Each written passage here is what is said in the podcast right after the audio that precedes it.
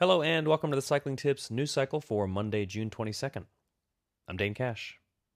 Your story of the day as he gears up for the return of racing, Egan Bernal has described what it's like to win the Tour de France, a feat he is hoping to accomplish for the second straight year this season. Considering the way the 23 year old Colombian describes the joy of a Tour win, you can understand why he and his two Tour winning Ineos teammates, Chris Froome and Geraint Thomas, might all want to go after the target this year.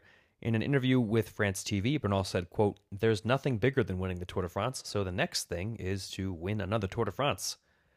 He went on to say, quote, It's like a drug. Once you've tried it, you want more and more. You never have enough. When you win a tour, you want to win a second and a third and a fourth. You want to win more and set a record. In other news, these days you don't often expect polka dot jersey winners to have their sights set on Paris-Roubaix, but Warren Barguil has told Le Telegram that he's planning on making his career debut at the race this year, as well as making his first ever start in Milan-San Remo. Of starting Paris-Roubaix in 2020, Barguil said, quote, I feel good on the cobblestones, and there to end the year is the perfect opportunity. Paris-Roubaix is mythical, so I'm going to chain Flèche-Wallonne, Liège-Bastogne-Liège, Amstel Gold Race, and two weeks later, Paris-Roubaix. Following the dismissal of Dirty Kanza founder Jim Cummins, who was fired after he wrote a Facebook post in which he referred to the shooting of Rayshard Brooks as, quote, justified, a statement posted to the Dirty Kanza social media accounts on Sunday reiterated the event's commitment to inclusion and outlined actions organizers are taking in keeping with that commitment. Organizers said, quote, as an initial step in the last few weeks, Lifetime has launched a Diversity and Inclusion Council this council will allow us to act and put intentional focus on changes we need to make internally so our company, clubs, and events are a place for everyone.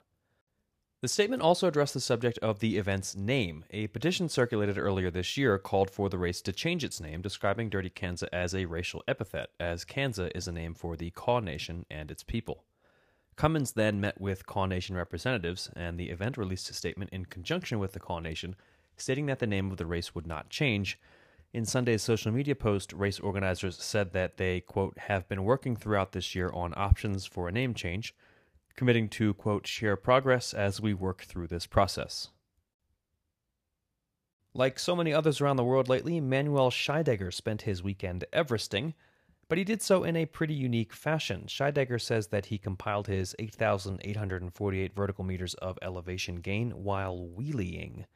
Scheidegger spent more than 21 hours on the bike en route to completing the challenge undertaken in a fundraising effort for Wheels for Nepal.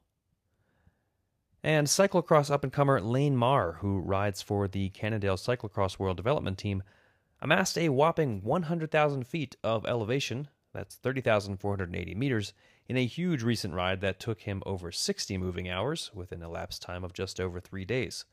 The 19 year old American put in the 585.3 mile, or 942 kilometer, ride in Connecticut this past week in an effort to raise funds and awareness for the Black Lives Matter movement, garnering over $6,500 towards his $10,000 goal as of Monday. That's it for today's news cycle. I'm Dane Cash, and we'll be back tomorrow.